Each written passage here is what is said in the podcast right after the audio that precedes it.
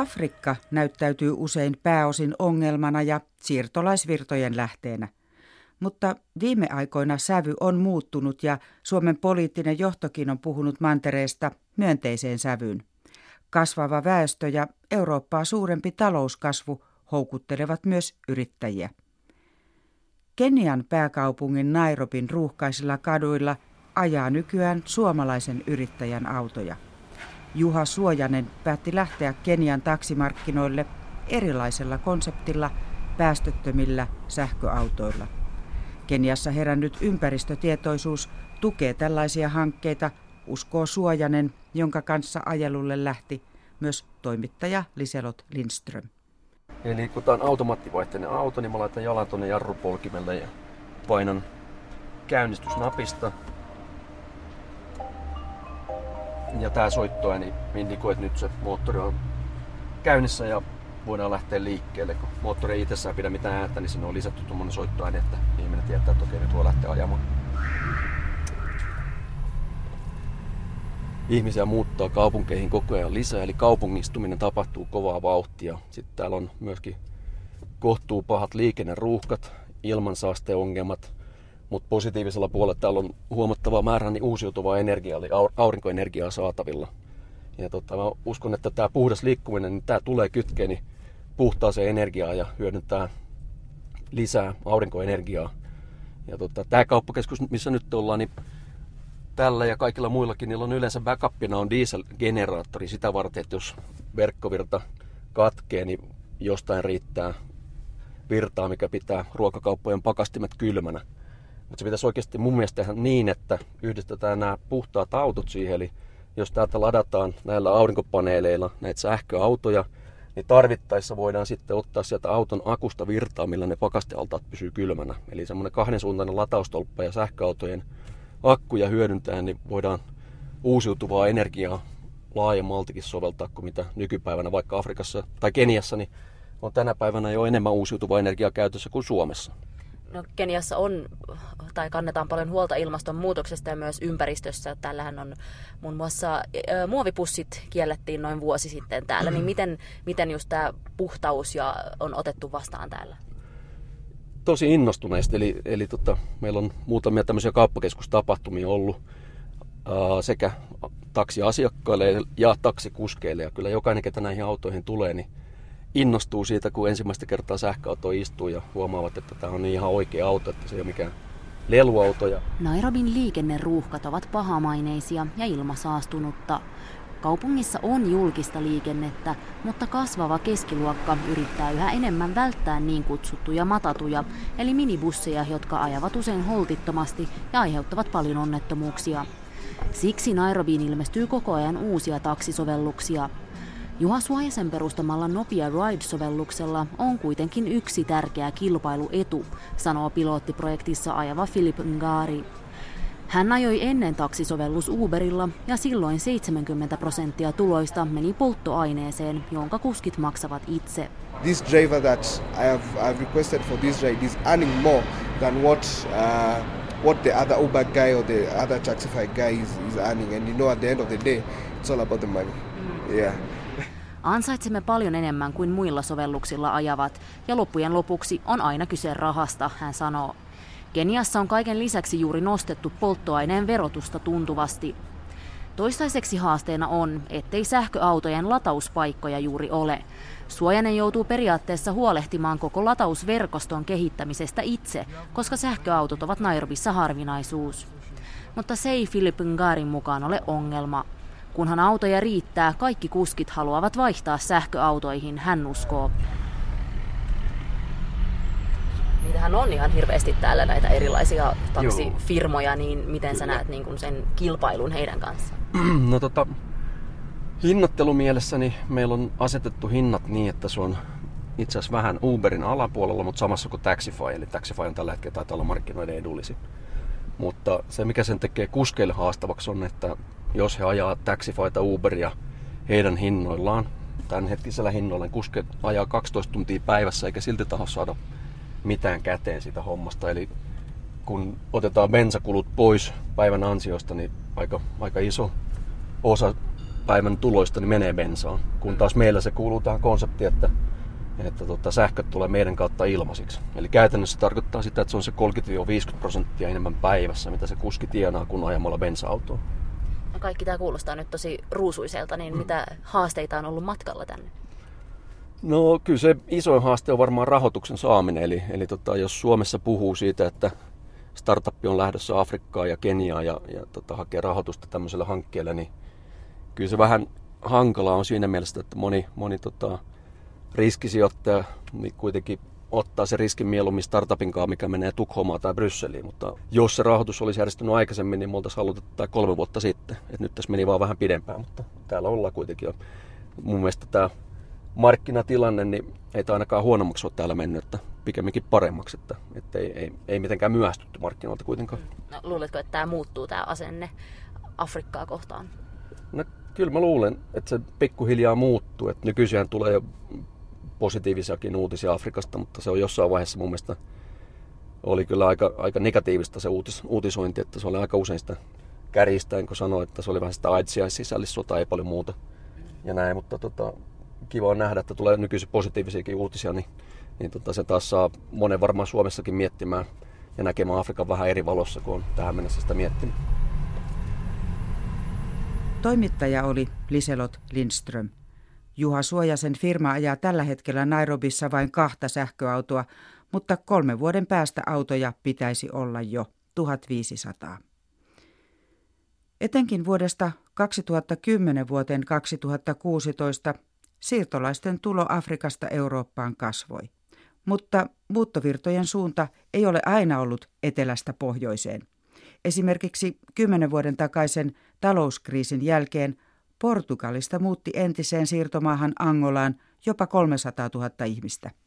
Erja Tuomaala tapasi saksalaisen Bayreuthin yliopiston tutkijan Assaf Augustun. Hän kuvailee paluumuuttoa. Migrants leaving Portugal going to Angola is sort of a challenging in this understanding of migration. Talouskriisissä kärvistelevästä Euroopasta lähdettiin rakentamaan muun muassa Angolan öljyteollisuutta. Muuton taustat ovat toki moninaisia. Entiseen siirtomaahan on perhe- ja sukuyhteyksiä. Kestihän kolonialismin aikaan viitisensataa vuotta. Portugalissa asumista usein arvostetaan. An Angolan businessman um, hires a Portuguese migrant um, and he wants to get loan from the bank. And the bank goes to the list of people we employed. Kun angolalainen yrittäjä haluaa lainan pankista ja palkkaa portugalilaisen työntekijän, pankki tarkistaa yrityksen tiedot. Kun huomataan, että mukana on yksi portugalilainen maahanmuuttaja, ajatellaan usein, että firmalla on hyvä maine ja sen kanssa voidaan tehdä bisnestä. Väitöskirjaa tekevä Angolassa syntynyt Augustu purkaa siirtomaa-isäntiin liittyviä myyttejä. Sukunimi ei vastoin yleistä käsitystä aina takaa osaamista. You leave Portugal as a construction worker and you get to um, to Angola you become sort of an engineer. So you have... Voit lähteä rakennustyöläisenä, mutta matkalla sinusta tulee insinööri. Asiantuntijaksi tullaan maan vaihtuessa. Ajatellaan, että jokainen eurooppalainen on koulutettu. Taustoja ei aina tarkisteta.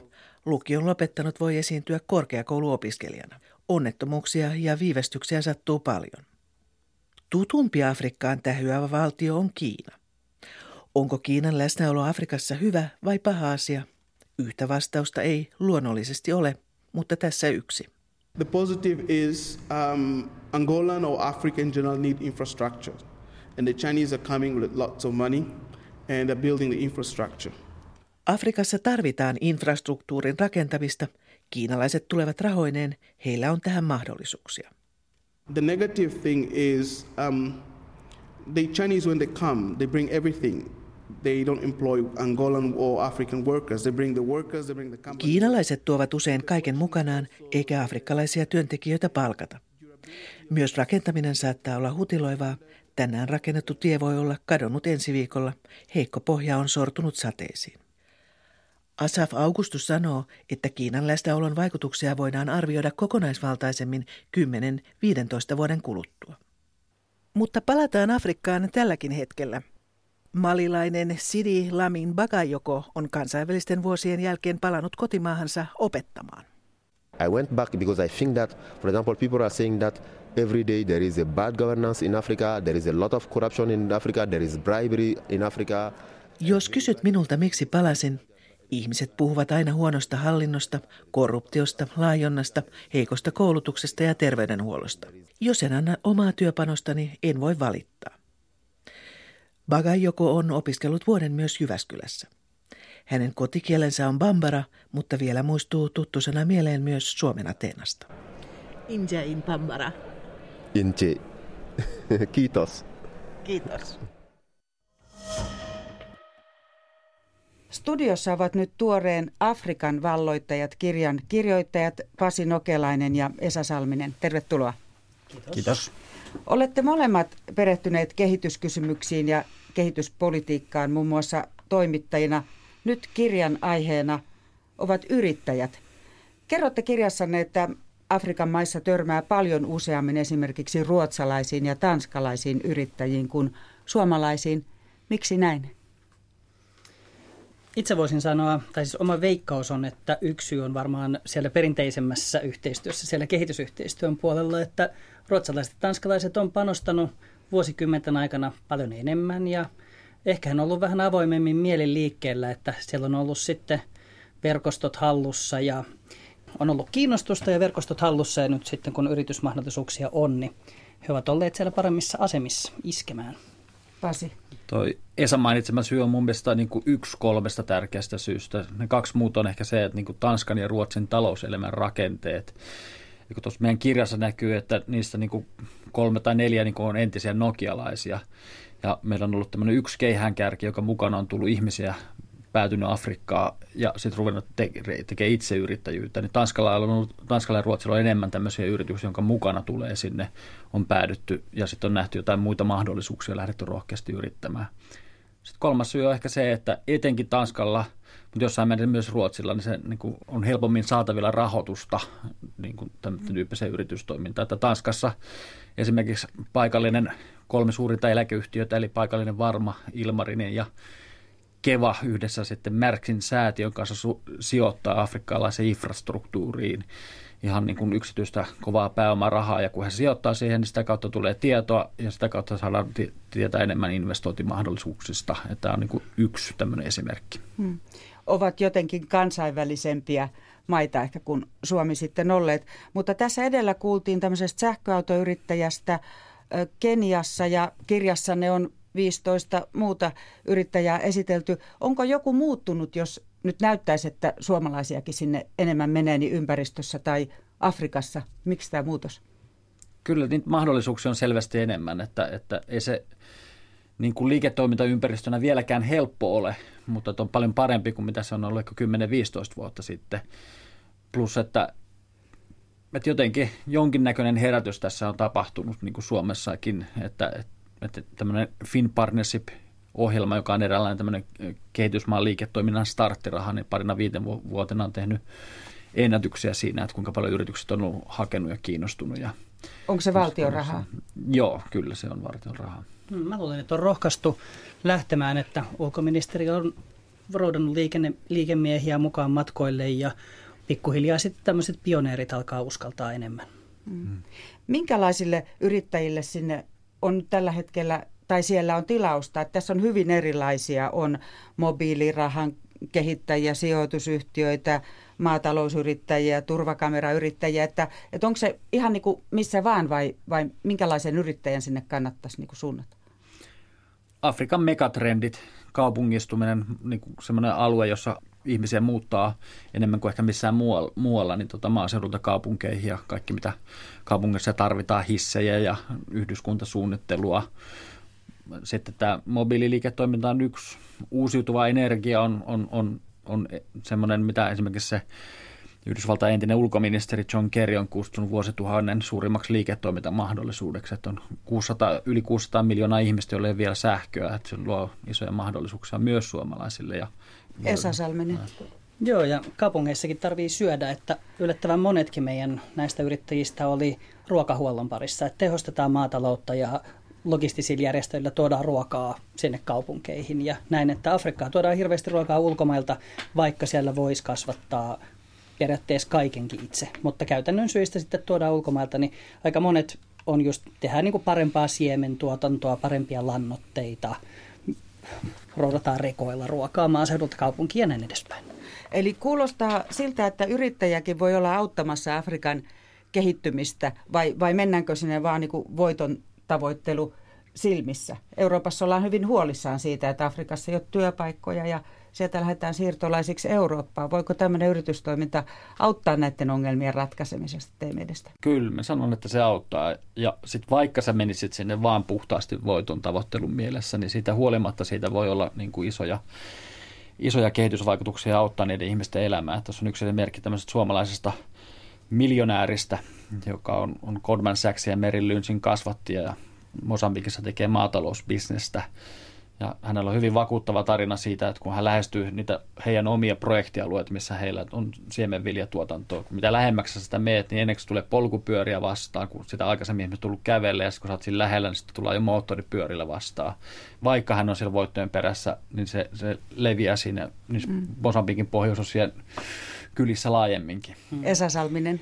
Joo, ja sitten kolikon kääntöpuolella toki, niin tietysti yritystoiminnalla voi tehdä myös paljon hallaa, jos ei ota vastuullisuutta ja ympäristöä ja ihmisiä huomioon. Että kyllähän niin kuin osan voi ajatella, että osa konflikteistakin kilpistyy maahan ja kalastukseen ja kaiken näköiseen tämmöiseen, että kun on ulkomaiset yritykset ei ole aina toiminut niin vastuullisesti. Että me yritettiin valita tähän kirjaan semmoisia niin kuin lainausmerkeissä hyvisyrittäjiä tai tämmöisiä, joista nyt ainakin niin kuin oma näppituntuma oli, että ollaan kuitenkin kohtuullisen puhtaat jauhot pussissa liikenteessä.